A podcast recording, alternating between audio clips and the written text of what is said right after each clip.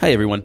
Just a reminder that this show is not legal advice, trading advice, financial advice, or personal advice. Enjoy the show, and thank you very much.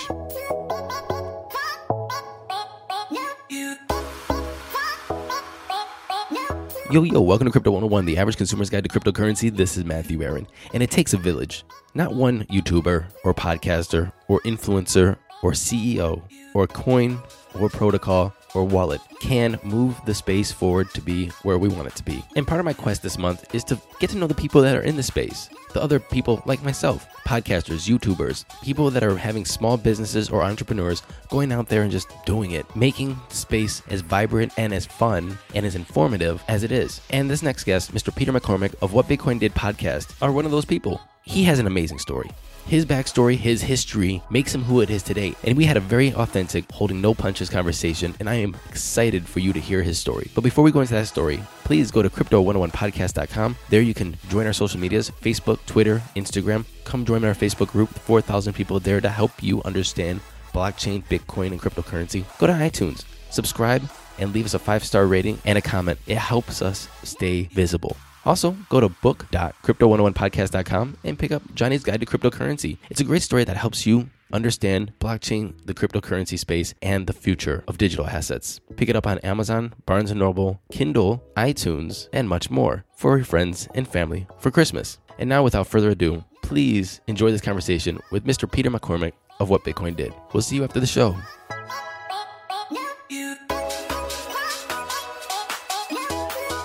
Peter McCormack of What Bitcoin Did. Welcome to Crypto 101, sir.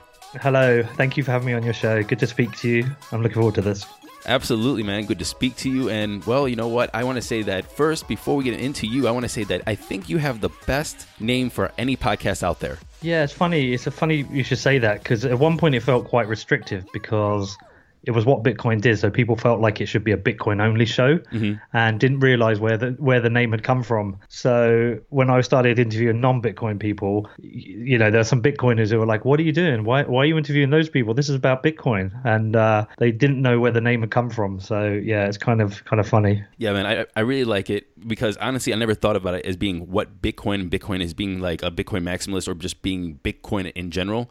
But what Bitcoin did to like the world or just the start of the movement movement or a start of the space. That's how I initially interpreted it. So I just thought it was a really great name. Oh, but it was also a kind of a personal story as well. Oh, um, wow. It was a couple of things. Yeah, so back in uh, December 16, I was out of work. I'd had this advertising agency in London. I've told this story a few times now, but I have had an advertising agency in London, uh, very successful, was going very well. Uh, had a big office, like 35 staff, uh, nearly 3 million turnover, like growing really, really fast. Then I got married and then divorced very quickly. My marriage broke up really quickly. It was really ah, quite shit, dramatic, man. actually. Sorry, and yeah, yeah, but no, it's okay. You know what? Like, it's one of these things now. At the time, it was awful, but because of what's come of it, I can't be too upset about it because I've got a very different life now. But it all collapsed very quickly. I didn't, I wasn't going to work and I pretty much had a year off work. Mm. And during that time, my mother got uh, very sick; she had cancer, and we wanted to get her some uh, CBD oil to treat her. And the only way we could get that was by buying Bitcoin and buying online. And mm-hmm. so my dad was asking me about it, and I said, I know how to do this. So I went on Google, searched for Bitcoin, found Coinbase, you know, bought the Bitcoin for mum um, to buy the stuff. Sadly, it didn't work. She passed away January of last year. And I was stuck in Ireland during the week after she passed away, and I'd gone back into this Coinbase account because it had part of a Bitcoin left, and I wasn't sure what to do. And then I saw this Ethereum thing. I'd never really heard of it, so I just turned around to Dad and said, "Look, I'll tell you what I'm going to do. I'm going to put some money into Bitcoin. I'm going to buy some of this Ethereum stuff, which was like nine dollars." So I bought a load of crypto, and then obviously we know what happened in 2017. Right. Yeah, and then like part of the way through the year, I was kind of like, I don't think I'm cut out to be a trader. I mm. think I think I need to do something else. So I started writing, and then um, my friend's got a podcast. So he was like, "Why don't you do a podcast?" So I, I, was like, "Okay, I'll do a podcast." And I was at my friend's in LA, and we were just sat on his terrace in Venice, chatting away, trying to come up with a name. And I was like, "I don't know. I, th- I think I need to like it needs to be explained, kind of like what Bitcoin did for me." And he was mm-hmm. like, "Okay, we'll just call it that." And I was like, "What?" He said, "Just call it what Bitcoin did." And I was like, oh yeah, yeah, that's kind of cool because it kind of works on two levels. It works because it's like what it did to me, but it's also because it kind of spawned this whole industry. So yeah, that's kind of where the name came from. Right on, man. So first, I want to say sorry about the divorce and sorry about your your your mom. It, horrible, dude. Yeah, that was a that was a really bad, really bad couple of years actually. Um, yeah, truly, truly awful. I think one day I'll tell the uh, the full story of it. But you know what? Like when I had my advertising agency, um, I was massively overweight. I never saw my children. I had a uh, a significant drug problem. You know, like I wasn't really looking after myself. You know, stuff I'm quite embarrassed about, really. But out of that, now I get to interview people and travel in a really exciting space. Get to meet, you know, like it's uh, Friday morning. Rather than getting a train to London to look after clients I don't really like, I get to take my children to school, have breakfast mm-hmm. with them. Now I'm talking to you.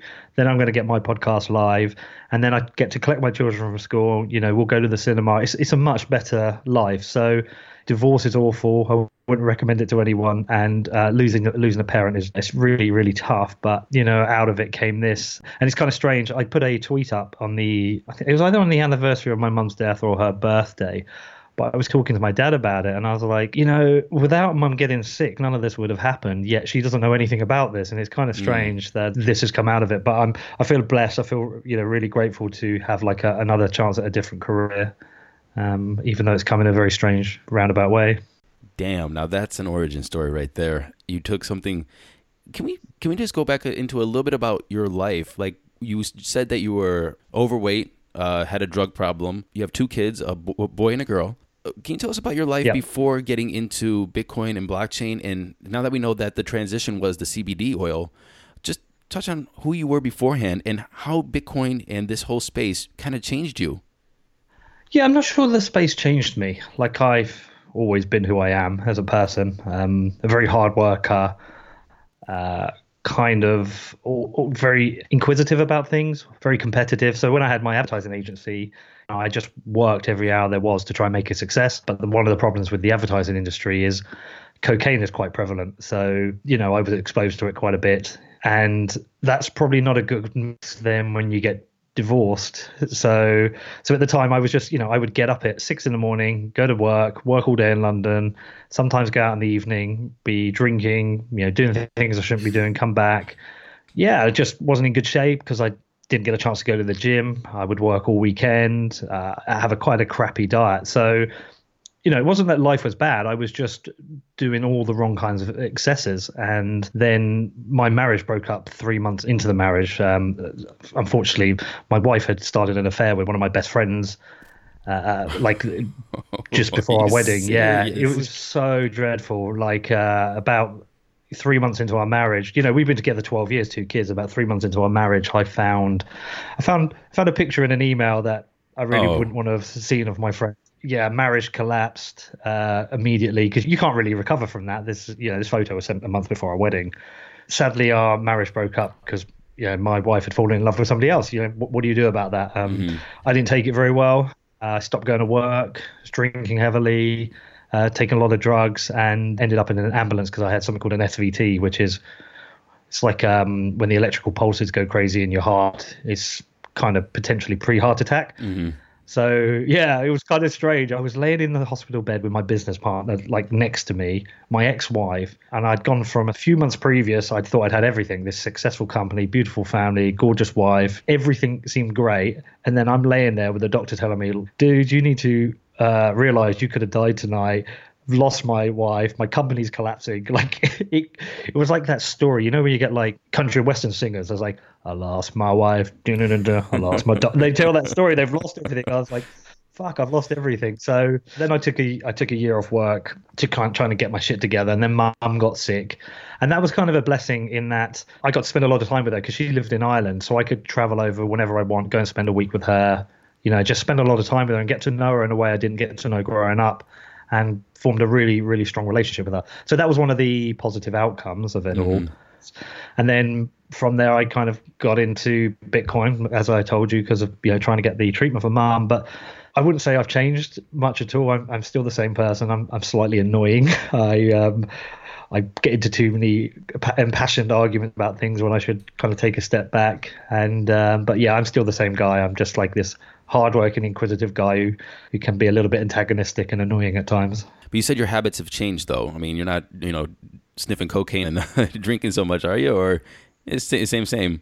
no, it was just no. I don't. I haven't taken taken any drugs in four years. Um, I like a whiskey sour and I like a glass of wine, so I like a, a drink occasionally. But there's no excess in my life now. You know, you know, I'm I'm a full time dad. I'm a single dad as well, mm-hmm. obviously because of the breakup. And my son lives with me full time now, so he's like I'm a full time dad to him. My daughter still sees her mum, so she's 50-50. And being a full time dad is a real challenge because you're trying to balance homework, breakfast, school dinners, getting a call in in the middle of the day because they forgot a PE kit. We're trying to work, prepare for interviews, engineer the interviews, get them live. Financially, life's very different because you've got to earn enough working on your own to make sure you cover the costs. So now it's kind of like I've got to have a little bit more responsibility for being a full time dad, um, which I love, but is you know very tiring. But no, I live a much cleaner life now. Um, and really dedicated to looking after my children and trying to produce the best podcast I can. Man, that's that's a lot to have happened in such a short time frame. I'm just well, first glad you're you got out of it. I'm glad everything's positive, and I just again want to say I'm sorry all that stuff happened to you, but it seems like you turned you know lemons into lemonade and you're doing well with a great podcast some great in- interviews on there. How many of your listeners heard this story? I don't think i've told the full story actually. I think this might be the first time. I mean i've like released i've said little bits here or there. Um i i think do you remember when pomp put out that tweet during the was it pomp or someone during the 2000 and 14, 15 bear market, I did this. And there's like a list of positive things people did. I think I put out mine saying, I got divorced, lost a friend, uh, nearly died from a cocaine overdose. Like, and I've told little bits here or there, but like, you know, this is the first time. A lot of it's really painful. Um, right. You know, there was a year of my life where I don't really know what happened. I was, it's just this real haze. Um, you know when you get married you're marrying the person you love you you want to spend the rest of your life with. Like the day before i got married i got i got her name tattooed on me and i thought we were yeah you know truly in love as a couple. i'm sorry we gotta stop here. Wait. So the, you have her name tattooed on yeah. You. oh man. Yeah i have. And and you know what? And i've still not got rid of it because every time i go to my tattooist you know look i'm covered right?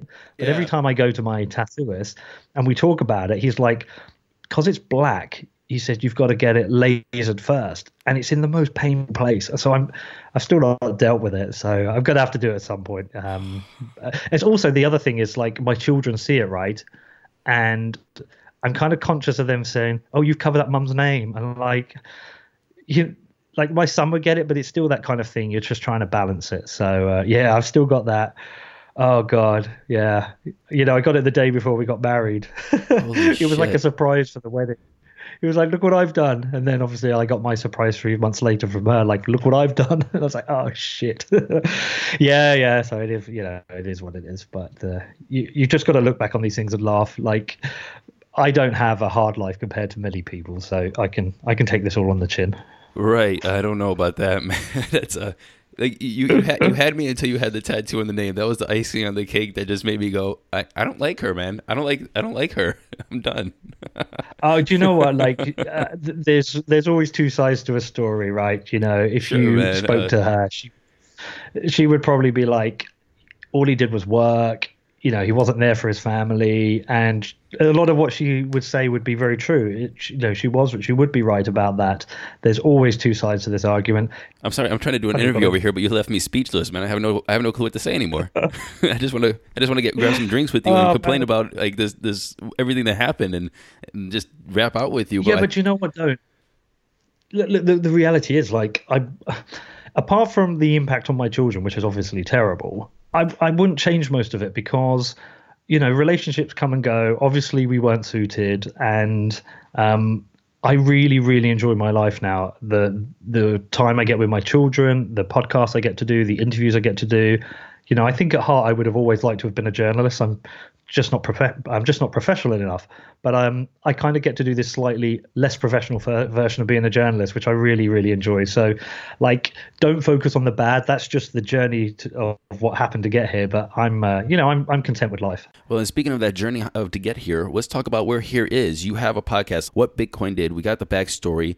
We have the origin story. What made you decide to start a podcast? You said you started, you know, writing first. What? How did that transition to the podcast? What's it like being an entrepreneur in the crypto space? And well, that journey until now, the risks that you had to take, the hard work. You just told me like a little bit ago that you you flew to Japan four days out of your life to interview Ver. let's talk about all of this journey. Yeah, cool. Yeah, I mean, it's hard. It, there wasn't really a plan. You know, I was um, thinking for a while trading doesn't have longevity to it. Eventually, the bots and the algos will take over, and I didn't really know what I was doing. I thought I did, but you know, if I was really honest, I was just like guessing and buying like everyone and making money. It was whether you made a five x or a ten x rather than you know whether you lost and made money.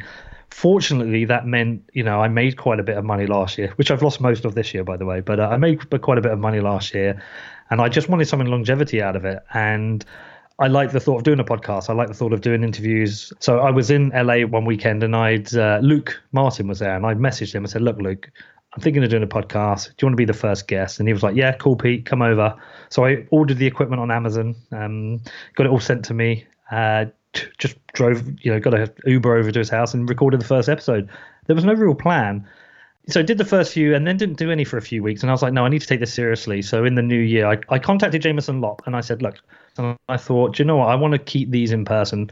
In person interviews are the highest quality because you, you build a rapport with them, not only during the interview, but you have that 20, 30 minutes with them beforehand, and that time afterwards. You build a rapport and you build a, I think, a better long term relationship. So I mm. emailed Jameson. I was like, look, I want to come out. I want to interview you. But also, can you take me to shoot a gun? Because I've never shot a gun. And he was like, yeah, cool, come over. So I booked the flight, went over, went to his house. As I got into his house, like he was getting all his guns ready, which was really weird because it was so natural for him. But like I've never I'd never even held a gun, so that was cool. We did the interview.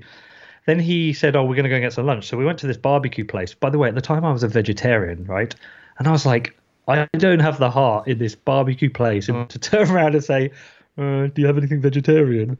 So I was like, "Yeah, okay, I'll have barbecue." So I had barbecue with him. The first time I'd eaten meat in a long time. And then we went out to this gun range and shot guns, which was, and it was just such a cool experience. And mm. what I realized from that is that it wasn't just about the interview, it was the whole experience of getting to know Jameson. I, I really enjoyed. So what I decided to do was do all my interviews in person, which is very easy to do when Bitcoin's at 20 grand. You know, because each interview you're looking at like a two to four grand cost, depending on where you're going. And if you're lucky in a city, you can maybe do two or three. Mm. So when I did went to San Francisco and interviewed Laura Shin, I also interviewed Kyle Samani while I was there. Mm. But as we know, Bitcoin did stay at 20 grand. Um, I invested a few hundred thousand into loss making mining and, you know, a few things like that. So I don't have the same revenues as last year. Plus, also, it is quite restrictive. You know, keeping them all to a person is, is quite restrictive. So, kind of, I made the decision I'm going to mix it up now. Like, if I can't get to them, I will uh, I record it like we're doing now mm-hmm. uh, over Skype or Zoom. But if I can, I'll, I'll, go out and see them. So next week I'm off to Washington. I've got three interviews in Washington. One of them is uh, a very, very interesting one. I'm very excited about. Uh, when does this show go out? This is probably going to be two and a half weeks from now. Right, so I can say it because I've done the interview by then. So I've been invited out to interview Hester Peirce from the SEC. So she's the commissioner who keeps dissenting every time the ETFs get denied yeah, so I'd been pushing for that for quite some time, and eventually uh, they've got back and said I could do it. But that was one of the ones I felt like I need to do that in person, right? I need to go to the SEC and interview her. Uh, and then I'm going to do a couple in New York. So yeah, so that's kind of the journey of going doing some in person and not in person. And what I felt like doing them in person did was almost like accelerated what I was doing and that allowed me to kind of build a, a kind of a, USP. So people going, oh, Pete goes and does his all in person, right? Right. And that's you know involved a lot of travel, and meeting some great people, including which, like you mentioned, was Roger Ver in Japan, which was a very interesting experience itself. So yeah, and I got a lot of shit for that. It's funny that you it's funny that you mentioned that because um and you mentioned Jameson because when I was interviewing Jameson, he told me about your experience. That's why I said I remember that and, ah, okay. Yes. So, uh, so not only did I, I think I probably brushed by it on Twitter or what have you, but then when I was talking to Jameson, he's like, "Yeah," and then this guy came out to my house and we shot guns, and I was like, "Who is this guy?" yeah, and it was such a cool experience, and I've got to know Jameson a little bit better now. We've done three interviews now. I saw him at Consensus last year, we had lunch. Um, super interesting guy like has the best tweets um, probably one of the most respected people in the industry and and actually he's done so much to help me like he's done like I can email him now and I've got an idea. For example, I want to do a Mimble Wimble interview and there's two main implementations now, Grin and, and Beam. And so I dropped him an email and said, look, I don't get this, Jameson. What's going on here? This is over my head. And he'll drop me back an email same day explaining things. So mm-hmm. he's probably been one of my biggest supporters and one of the most helpful people in doing the podcast. And I'm truly grateful to him, actually. That's awesome, man. As being an entrepreneur in the crypto space, do you recommend traveling around the world and spending that money to interview people, to people who might want to get into podcasting? Or is this something that just uh, you can do? I'm near London, right? And occasionally people pass through, and I've managed to interview some people in London. So I interviewed Jill Carlson where she is here, and um, I interviewed Adam Back when he was here. But like, it's it's quite random. Whereas if you're in like New York or San Francisco, there's always somebody passing through, so right. you can do them in person, right? There's always something going on. It, it all comes down to what you want to achieve. Like I say, at the time, Bitcoin was at twenty thousand dollars, right, or fifteen thousand, but going up. And in my head, like I I was happy to spend like a couple of Bitcoin on the whole thing to build up the podcast. Mm-hmm. So yeah, you know, I spent all that money. I probably spent like fifty, sixty thousand dollars on the podcasting equipment, engineering, traveling, maybe a little bit more. But I think what that did is that helped me accelerate the growth and the recognition of it. Because look, I, like if brutal honesty, I've got like one goal here. I've got two kids, single dad, full time you know, I can't go and get a job in London which pays well, and I need to create a sustainable income so I can support them and provide for them for now and the future, right. and also myself. Right? You know, right. that's just the cold reality. Is that uh, I need an income. So my goal is to create the best podcast I can, to grow it as quickly as I can, so I can have revenues coming in to support my family. I think there's this kind of thing in crypto. Like sometimes people are upset if you are trying to earn money or make money, and I get it because there's loads of scammers out there. But you know, people have to earn an income, right? So that was the goal. And you know, if I had the money and time, I would tr- try and do every interview in person, travel around and do it. Uh, but I've got the commitment now that my son asked to come and live with me full time. So he's with me full time. So I can't mm. travel as much anymore. Uh, I, am I'm, I'm okay next week because his grandparents are going to look after him. But I can't just keep doing that, leaving him on his own. So it has to uh, uh, be a rare occasion now.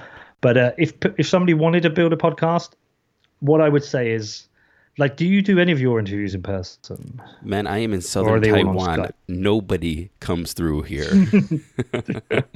See, I, do you know? I'd recommend like do one in person one day, and what you'll realize, you build a different rapport. It's much easier to read body language when you're with somebody. So one of the most annoying things you'll realize, you know, when you're doing a podcast, is when someone talks over you, like that. That intersection between me ending a sentence and you starting can sometimes be quite awkward. And mm-hmm. I'll you'll think I've ended and then you'll speak and then I'll speak and you kind of speak over each other for a few seconds.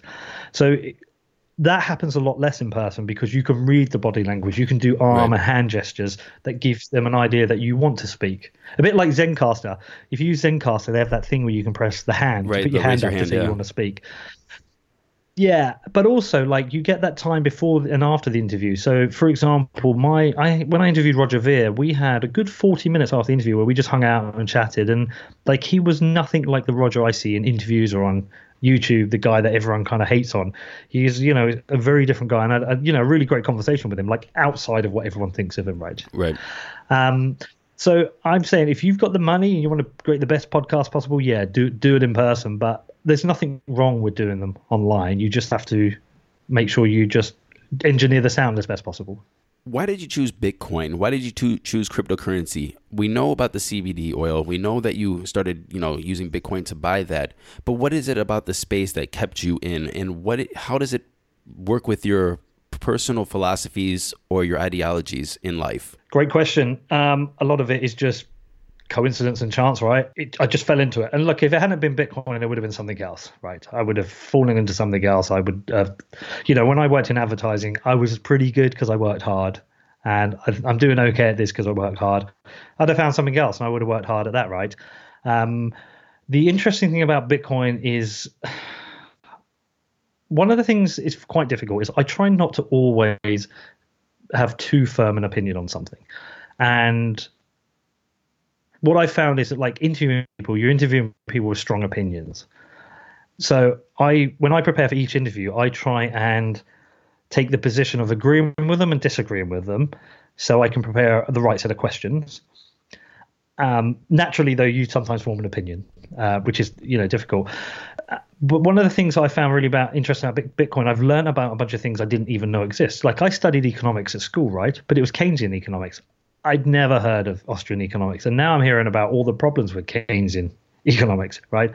Um, I'd never heard of libertarianism, and I sometimes struggle with it. Like I'm like, this sounds absolutely right, but what you're basically saying is all tax is theft. Oh crap! I thought of myself as a socialist, right? I was one of those people who would argue in the pub with my friends, like, tax is good. Come on, guys, we're really lucky here. You've all gone to like a public school. You're very fortunate. You've had a great education. You need to give a bit back. You know, we should pay tax and we should help those less well off. Now you, you speak to any libertarian, they're like, tax is theft. Mm. And they'll explain to you, like, oh, fuck, well, that, that sounds right as well. So it's, it's, I tell you what's tough is like, I allow my opinion to get easily swayed so I can learn as much as I can to try and do as many interviews as I can to the highest quality, right? Mm-hmm. So I interview Bitcoin maximalists and I totally empathize with them. But I'm also I'm going to do an interview shortly where we're going to be challenging Bitcoin maximalism, taking the counter view. You know, I had Steve Keen debunking economics on because I wanted to have. You have one unheard message. Hi, I was calling Current, the influencer marketing platform, but I think I just got redirected to a bunch of people listening to a podcast. Well, anyways, I was calling Current because I was told they could help get my brand set up on TikTok Shop and even build out an affiliate program of content creators promoting my brand. And even have those content creators go on live streams and promote my product there. Wow, I could really use Current. I also heard that the brands they work with are making millions in sales. I guess I'll just go to their website at current.tech. This is the story of the one. As a maintenance engineer, he hears things differently. To the untrained ear, everything on his shop floor might sound fine, but he can hear gears grinding or a belt slipping.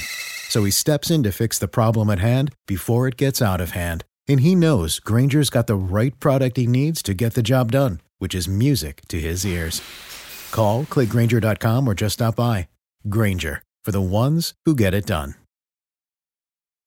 When you need mealtime inspiration, it's worth shopping Kroger, where you'll find over 30,000 mouthwatering choices that excite your inner foodie. And no matter what tasty choice you make, you'll enjoy our everyday low prices, plus extra ways to save, like digital coupons worth over $600 each week. You can also save up to $1 off per gallon at the pump with fuel points. More savings and more inspiring flavors make shopping Kroger worth it every time. Kroger, fresh for everyone. Fuel restrictions apply have a alternative view of Bitcoin, right? So I, th- I, guess the thing that's interesting about Bitcoin is like I find the technology amazing. I just find what's going on amazing. This global decentralized money where you can transfer value and it's worth you know whatever five and a half thousand dollars now and it was twenty thousand dollars. I just find that super interesting, and I find it really cool that I get to learn loads of new stuff. But look, if it hadn't been Bitcoin, it'd have been something else. And also, if I'm honest, like I'm trying to get this, I'm trying to launch a new podcast which is not Bitcoin stories because the, my most favorite interview I ever did was with Lyn Ulbricht, like researching that, and it's a very personal story, like a super personal story. And so I've I've already done four interviews for this other podcast, and they're all just personal stories about things that have happened to people in, in their lives and things that have affected them. Mm-hmm. So I think I just like finding stories more than I actually like Bitcoin in some ways. Right. No, I I totally understand that. Is that a good answer? I feel like I've waffled on. no, you don't. No, no, no. It was definitely a good answer. Speaking of Bitcoin and, and challenging people's ideas and taking different stances on Bitcoin and learning as much as you, you can about the space, different ideologies, and you just said you are pretty neutral when it comes to these interviews. However, I the re, one of the reasons why I not entirely neutral, not entirely neutral, and I'm going to get into that. Uh, I I reached out to you because I just had David Gerard, author of Attack of the 50 Foot Blockchain, on the podcast. And then I read a couple of tweets of yours that said, you interviewed him, but you won't release it. And I, that really, I was like, okay, wait, there's another side of the story. I'm intrigued. Could you please tell us a little bit about that? Yeah, yeah, it's very simple. I mean, firstly, have you ever not released any of your interviews? Yes. Yes. Yeah. I've had three now that have not been released for different reasons. Mm-hmm. You know, Uh, I had one recently that just descended into an argument, and I don't think it made either of us look particularly good. Mm-hmm. And I don't think it benefits anyone. Despite that, I, people will listen to it and probably whoop and holler, or, or, or some will like it, some won't. And I think some people will say, Pete, you're an idiot, and some people will say, the game is an idiot. I decided mm-hmm. not to release that. The one, the thing with David Gerard, right? We did the interview, and there were a couple of things. I actually agree with him on some points, a bit like Nouriel Roubini, but I also disagree with him, and I think he fundamentally doesn't understand Bitcoin. Mm-hmm. Secondly, his incentive is quite clear. You know, he said to me in the interview, uh, I made a book. I like money. It makes me money. So I'm going to continue writing. So he made it very clear to me, like his incentive is financial, right? But what happened was when I was researching it, I found some comments from him with regard to Ross Ulbricht saying he hired hitmen, you know, which is fair enough that he wrote it at the time because the sources said he did and everyone thought he did. But those charges have now been dropped. They were never proven. There's a lot of complexities around the case. But the burden of proof is is you are guilty beyond reasonable doubt, otherwise you're innocent. And I didn't by any means want to trap David, but during the interview we are talking, and then it came on to Ross Ulbricht, and then he said that uh, about Ross Ulbricht with murder, the murder for hire charges. And I said, well, look, listen, the state of Maryland has now dropped those charges, so he is innocent of those. He's not been proven guilty; he's innocent. You know, so I think you should probably redact the comments. And he said, no, I'm not going to. You know, I've got my sources. I was like, fine, but those sources for are from a long time ago. Those sources are from back when you wrote the book, but there's new information. So I think you should stop saying it. I think you should redact those comments. And he didn't. And I'd engineered the interview and I listened to it and I just thought, John, I don't even think this is a, I just don't think it's a very good interview. Mm-hmm. Like, I don't want to put stuff out there that isn't very good. And sometimes, you know, of the three I haven't released, an interview cannot be good because of the guest. It cannot be good because of me. It cannot be good because we don't gel. It's, con- it's not me blaming the guest. It's a variety of reasons. It, Right. it just might not come out very well. And I wasn't keen on it anyway. And then he put out another comment about Ross Ulbricht. So I was like, okay, well, I'm going to keep doing this. We- We're gonna, we're going to have it, right? I'm Right. going to have it with you. I'm just not, you know, I'm not having you put out these comments. Um, you know, I support the family. I'm a big fan of the family. I'm not arguing that Ross shouldn't have been in prison. I'm not arguing that he didn't commit a crime. I'm just arguing around the ethics of making claims about somebody which they've not been proven guilty of. And also, there are some things that I feel that Ross did were heroic. Like if you think back to how I told you got into Bitcoin, right? The dark web place where I was buying a treatment for my mum, which is illegal in our country, yet is something we wanted as a treatment. Of course, I'm going to buy that. Right. I don't. At the time when your you you know you're in hospital and your mother is dying, you're like you're f- seeing her die and you're seeing her body break down. She's losing her hair. She's unable to walk. You don't give a fuck about the law, right? You're like, okay, I'm reading about this. I'm going to try this. So because of the road that the Silk Road paved for these other dark web websites, I was able to buy treatment for my mother. And that made me realize there's a bigger cause here, right? Sometimes you have to stand up and do things which are potentially illegal by the law, but morally correct for you. So I'm truly grateful that that was an opportunity and something I could do for my mother. So I don't look at Ross as this hardened kingpin criminal. I look at somebody who broke the law, but because of what he did was great for me. So when David Gerard is out there putting out these statements of Ross hired hitman, he's a narcissist, blah blah. I was thinking, "Do you know, I'm just not having this. So I said to him, look, I think you need to redact those comments, and he refused. He wanted evidence. He said he basically wanted me to prove that Ross hadn't committed the murder hire charges. And I think the only proof you need is well, the charges have been dropped. Right. Like the burden of proof isn't on proving someone's innocent. The burden of proof is proving someone's guilty. And I just thought, "Do you know what, mate, you're you're talking fucking nonsense. So I'm not releasing our interview. Um, I don't want to. I don't think it was a great interview, and I don't particularly like you putting out these statements. So now, every time he puts out any kind of uh, disingenuous statement, I just respond to him and say to him, "I think you should redact your comments because the charges have been dropped." And it happened before as well with um. There's a politician I can't remember her name, uh, Brenner, someone. She's Space Cat gal. You know, she's a supposed Bitcoiner. She wants to uh, make Bitcoin legal, and and at the same time, she was like Ross Ulbricht should spend the rest of his life in prison. And I was like, how can you be a Bitcoiner and think Ross Ulbricht should spend the rest of life in prison? I think you sound like a Bitcoin chancer rather than somebody who understands the history of Bitcoin, because I don't believe there's any true Bitcoiners who believe Ross Ulbricht should spend the entire his entire life in prison. And uh, yeah, I'm going on here because this is one of these things that really pisses me off. But also, what's quite interesting, conversely, I don't know if you saw the news yesterday with Donald Trump with prison reforms. No, I so haven't. they're looking to reform. Uh, yeah, it's great. Like, so he's put out this, um, did a short press conference explaining that they're looking at prison reform for non-violent criminals. Like, what is the point in keeping a non-violent criminal in prison? When they it costs a lot of money and they could be out there doing good. Hmm. So, so for example, someone like Ross Ulbricht, he is not going to come out of prison and create another illegal website. And he's not going to become a drug dealer. And he's not going to go and shoot somebody. If that guy comes out of prison he's most likely going to do some humanitarian work charity work some kind of private business maybe be a teacher. He's going to do something that has value to society while at the same time not costing the government any money. Yeah i've gone on one i've got gone on one here. This is this is what i do. Apologies. No, no worries, no worries. I think that it's uh, jumping to a big conclusion to say he, that um, Ross would come out and do something positive for society, but it's also uh, easy to say that more than likely he's not going to do something negative or detrimental to, to society. But talking about David, why do you think he keeps putting out those statements that you think are disingenuous, and why do you think people like him keep putting out these statements about Ross or other people? I just think there are some there's some people out there are disingenuous. He's got a book he wants to sell. He obviously su- supplements his income. He sold more than he expected.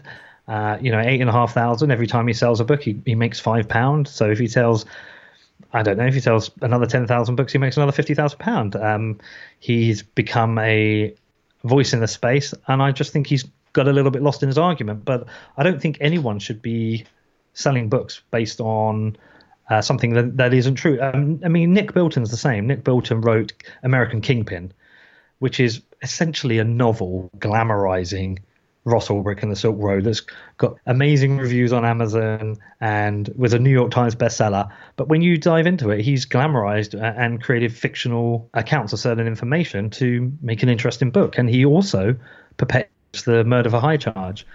And I just feel it's disingenuous because these there's people's lives you're playing with here. Mm-hmm. And one of the saddest things about Ross Ulbricht is, you know, as I've tried to support the family and support it, I often get, oh yeah, but he uh, he hired people for murder. It's like it always comes back to that. Or, you know, he was child trafficking, or he was allowing people to buy kidneys, and it's just like all these this bullshit that isn't true seems to get perpetuated.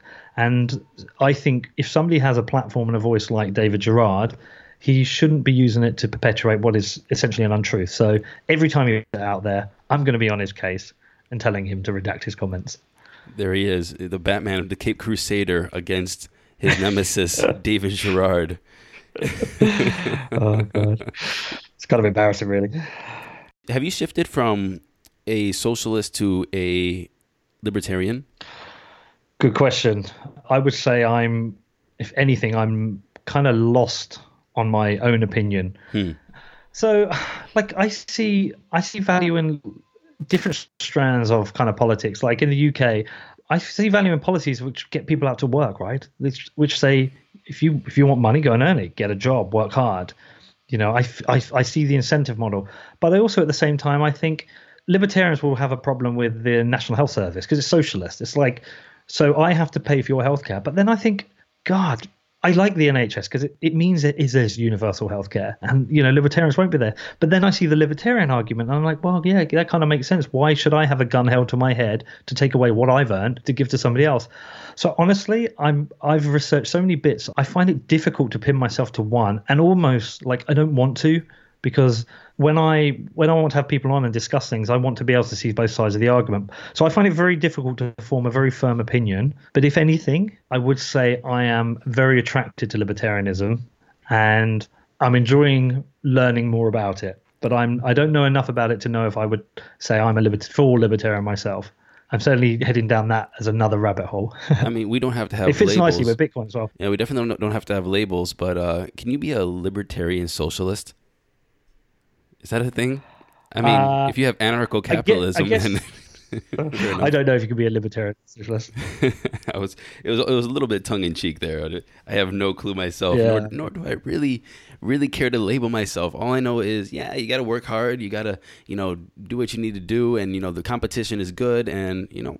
Well, I, I do like single payer systems, um, national health care. I live in Taiwan, where it costs about six hundred dollars a year. You go to the hospital, you get you get fixed up. It's amazing. It's an amazing system. Uh, we just went through the ringer in the United States when my grandfather had a heart attack. He was in there for a, a, a month in the hospital, probably a couple million dollars. The best hospital. They gave him all the care. We had nothing to say about it. They just kept on doing all kinds of shit to him. And well, somebody got stuck with the bill. I have no clue. Yeah, I've, so I've noticed that in, in the US, uh, speaking to friends out there, very complicated system. They get bills all over the place from different people, and they seem to over treat people. Mm-hmm. My friend, his uh, daughter, she busted a finger, right? And she's been having months and months of treatment. And I just know here in the UK, like it was my son, like he had a lot less treatment for a broken arm. Mm-hmm. It just seems like they overtreat because they want to stick as many bills in as they can. And so the incentives model is wrong in healthcare. Plus, you also see it, right? Every time I go over there, you put on the TV, every third advert is for some medical Right. treatment, Some some, drug, pill, some- yeah. something. Yeah, for some condition I've never even heard of, with this weird, long, very fast-spoken disclaimer at the end. So there's a, there's an incentive to make you ill or convince you you're ill, so you have to get this pill. I think the American system is isn't great either. you can find a hole in every system, though, right? It's true. It's true. Peter, you mind if we go into some general questions about the space? Yeah, cool, man. What do you think of the crypto space these days, just in general? The people, the tech, the price. What is your overall feeling going through the euphoria of 2017, coming through this lull bear market in 2018, not knowing how we're going to end the year? How are you feeling? I just find it really entertaining. I like I like going on Twitter and throwing out hand grenades and seeing what happens and uh, antagonizing people just just for a laugh to see what happens and uh, uh, but uh, I just find it really entertaining. I mean, what a wealth of intelligent people we have. You just go on and you can read like someone like Nick Carter, just the stuff he produces, the the quality of his writing is is amazing or or Tony Sheng. I think is it Tony Sheng? Yeah, I mean him as well. There's like there's so many really smart people producing so much intelligent content. Or Nathaniel Whittemore with his long read Sundays. Like you can just spend. I think I spend probably an hour to two hours every morning just reading, and reading and learning. So yes, I find it there's a it's a mixed bag. It very entertaining watching all the fights and the, the arguments. I think that's super cool, and it's very educational, and it's just really exciting to see what's going to happen. Like, how's this all going to play out? Is is it just going to be Bitcoin and then a couple of little stragglers, or, or, or are we going to have a multi-coin market? I don't, I don't believe we will. I think there's lots of disingenuous behavior going on. There's a lot of bag holders pumping bags. Um, I don't know. It's just it's, it's wild, right? I wonder if there are other communities like it at all. Or we're just completely on our own. I mean, maybe there are lots of communities. Everyone's just arguing in their own little private communities. But I just find it very entertaining and intriguing to see how it's all going to play out.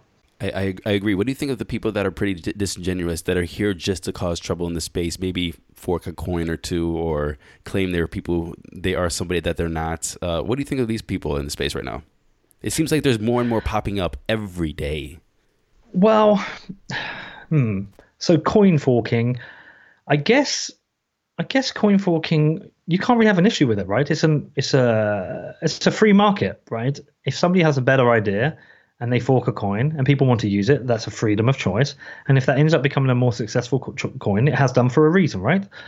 Um, I don't believe any of the Bitcoin forks are are particularly. I don't believe any of them are going to have longevity. I do find the fact that it's happening as a good test, and it's kind of interesting. Let's see how it plays out. It's a shame they keep calling themselves Bitcoin this or Bitcoin that. I think if Bitcoin Cash had called itself something else and said, "Look, we're going to test this bigger blocks," I think we would have avoided a lot of arguments. It would have been useful to see how bigger blocks, you know, work out both technically and uh, game theory. Um, I find now it's just got a little bit ridiculous. I mean, I'm barely keeping up with the Bitcoin Cash forks and wars.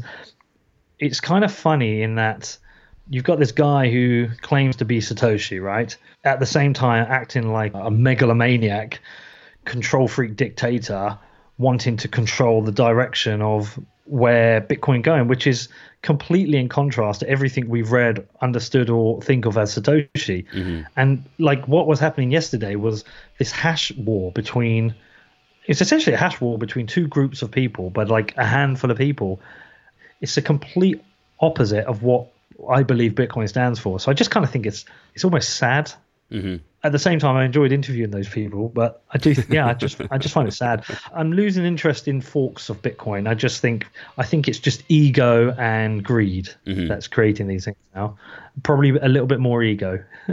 Is there anybody that you respect in the space right now? Like who who if they were going to write something that you would just make sure that you read what they wrote? Well, I read everything Nick Carter writes. Uh, I read everything Tony Sheng writes. I like pretty much everything Pierre Rochard writes. I think I find him really interesting. I enjoy his podcast, and I enjoy Stephen Livera's podcast. I'd be, I'd be, I don't know if he writes. I'd be interested to see if he did. I also write like everything uh, Hasu writes. Do you know Hasu? No, I don't. Yeah, I, he, you know, he's come on the radar. I like everything he writes, and I can listen to Marty Bent to go to sleep to every single night with his docile tones. but yeah, I mean, I think we're very lucky to have Nick Carter in the space, and I think he's probably one of the best contributors to Bitcoin and. I find his writing just truly incredible, and I think yeah, we're very lucky to have him. I think the shame is we don't have any mainstream uh, journalists writing anything good at places like you know New York Times.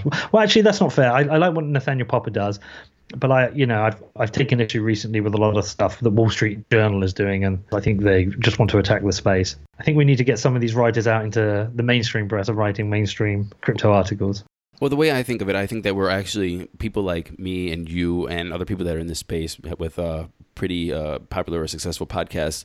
We will be the mainstream in a couple of years because I don't think anybody's going to trust the uh, CNN when they start, you know, writing about Bitcoin or whatever mainstream media that is going to be out there. I think that you know it's going to evolve to we are going to, or whoever in the space, maybe not us, but in general, but somebody in the space is going to start coming up and create a media company that is going to represent crypto and it's going to go go mainstream. Yeah, you're probably right. Actually, This is this is I my- like what the Block are doing. the block. Yeah, I might do this his project, the Block, uh, with FinTech Frank. I think they're doing some really good work, some really good writing. I think they've probably got the biggest chance of going mainstream with their work. Who do you follow and who do you pay attention to for entertainment purposes? There's all kinds of people in the space. You know, there's crypto add whatever name add a- after it. Crypto Batman, crypto Robin, crypto whoever. You know, you have you have all the Marvel characters in crypto.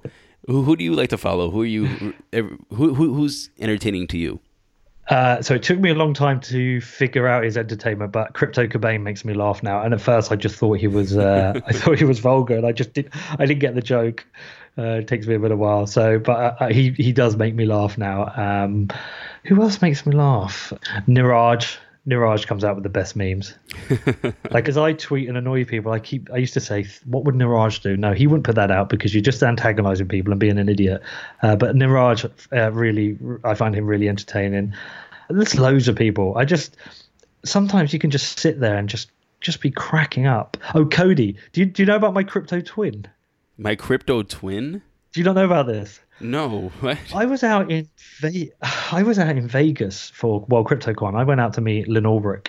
And everywhere I was going, I kept having people say to me, "All right, Cody, how are you?" And I'm like, Oh "Uh, yes, Peter." And I like, saw your tweet on that. Yes, I'm sorry. "Yeah." And then yeah, then then somebody was like at my party, they're like, uh, "All right, Cody." I was like, "I'm not Cody, I'm Peter." And she went, "Oh yeah, you're right. There's Cody." And Cody walks in. I'm like, "People keep saying to me, hi, Cody. You're Cody." I was like, "Yeah." People keep saying to me, hi, Pete. I was like, ah. So like, I, I don't know if you saw how much we look alike. Dude, you guys look exactly alike. Exactly alike. Um, I know. My daughter was like, "You found your twin. We all have a twin in the world. You found yours." And then she was upset she hasn't found her twin. But uh, it, like I've got to say, he's become my new favorite guy on Twitter. He's he does these little short videos that are absolutely hilarious. So I really like his stuff as well. That's hilarious. Because I, I remember you you did put up put out that tweet. I think it was only a couple weeks ago, right? And you and it was a picture, Yeah, yeah. a selfie was- with you two together, and I was just like, I don't even know who, who I'm looking at right now. Which one's the real one? if somebody was new listening to this podcast, Crypto 101 is kind of positioned to be that first stop. It's in the name. What would you tell them about the crypto space? What would you tell them about Bitcoin? And what would you tell them about falling down that rabbit hole? Oh wow, um, that's a good question.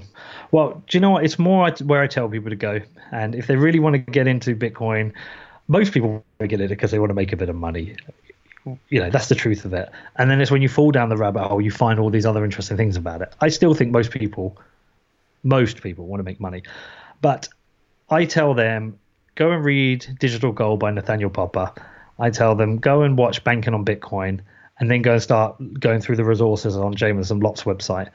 and then you've just got to kind of take a position as like if you're in, if you're interested in Bitcoin, you need to understand you're going to spend a good year, two years continually learning, and you just need to take a position and a stand. Like, what do you think this is going to be? What do you think it will represent in the future, and what part of it are you willing to buy into? Right. You know, financially to be part of that, and that's that's kind of what I tell them. You know, just but don't rush. Like Bitcoin's kind of binary. It's either going to be global digital store of value or it's not. And if it's not, then people are going to exit and, and want to sell. So it's kind of like it's not definitely going to do it and it's not definitely going to fail. So take a position based on what you think the chances are of it being uh, a success. If it is a global digital store of value, then over the next 10 years, it could be worth trillions of dollars. And therefore, only one Bitcoin could be your retirement. And it also could be completely fail. So don't put all your savings in there because you'll you might have no retirement. Peter, host, founder of What Bitcoin Did. Before I ask this last question, I just want to say thank you very much for an hour of your time and thank you very much for, well, doing what you do in the space and, well, damn, man, and telling some amazing, heartfelt, hard stories and totally throwing me off my game for the first half of this podcast. thank you for coming on, sir. Oh, I'm sorry. I didn't, I didn't, I didn't plan to tell you about that. Um, I've been on a couple of podcasts before, and I've like told a little bit, so I, I didn't plan to tell you that. So um, yeah, well, thank you for having me as well. You know, like um, this isn't the first time we've spoke. We've talked for a while now, and I've obviously been aware of your work too. And you know, I, I, I appreciate what you're doing. I appreciate what everyone in the space is doing. It's, uh, I think we're very fortunate to have so many good podcasts, and everyone seems to get on and be friends as well. I just got back from a conference in San Diego. It's a spatial conference uh, put on by XYO Network. And it was just honestly amazing by how many people are just great people trying to find either the next big thing when it comes to investing, the next big thing to change the world, and just coming together, regardless of any background, under one common purpose. And it's an amazing space to be in, an amazing time to be in it, too. Mm, I totally agree. Last question, sir. What three songs would you like to put on the Crypto 101 Spotify playlist? One song I definitely want on is I want Nutshell by Alice in Chains. Okay. The MTV Unplugged version. It's my favorite ever song. Uh, I have the the lyrics to it tattooed on my arm. Oh, wow. And um, and actually, of the singer, a tattoo of the singer uh, Layne Staley, who died a number of years ago, uh, on my arm. So they're my f- favorite band, and that's my favorite song. So I'll, I would have that. The second song I will have is "Protect Your Neck" by the Wu Tang Clan. It's my favorite ever hip hop song. And funny enough, it's such a long song. I used to rap it to my children when they're babies to get them to sleep because it just goes on forever. I know, proper middle class thing to do. And lastly, third track I will have is oh, it's a really tough one. I think I'm gonna have to put one of my kind of horrible heavy metal songs on. I think I will go for it's a band called Norma Jean, and the song is called Sundial's Blood Moon. That's Yep. it by Norma Jean. So yeah, we'll have a nutshell. Wu Tang Clan and uh, and Norma Jean. Sounds good, Peter. Thank you very much for coming on the show and good luck with everything with your podcast, your future endeavors, and your family, sir.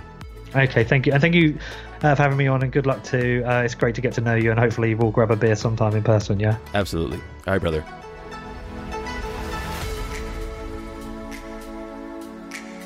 Thank you very much for listening to this episode of Crypto 101. Peter, if you're listening, thank you very much for coming on the show, and it was a pleasure to meet you. And if you want to know about the backstory or some behind the scenes information, please go to our YouTube channel, Crypto 101 with Matthew Aaron. In future episodes of Crypto 101, we have Mr. Trader Cobb. I was on his show about three months ago, and I decided, you know what?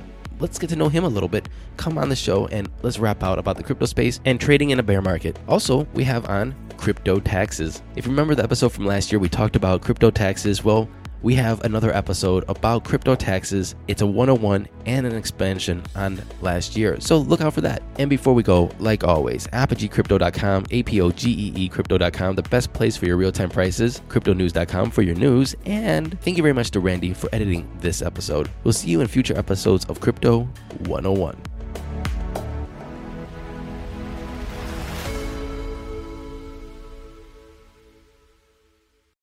This is the story of the one. As a maintenance engineer, he hears things differently. To the untrained ear, everything on his shop floor might sound fine, but he can hear gears grinding or a belt slipping. So he steps in to fix the problem at hand before it gets out of hand. And he knows Grainger's got the right product he needs to get the job done, which is music to his ears. Call, clickgrainger.com, or just stop by. Granger, for the ones who get it done.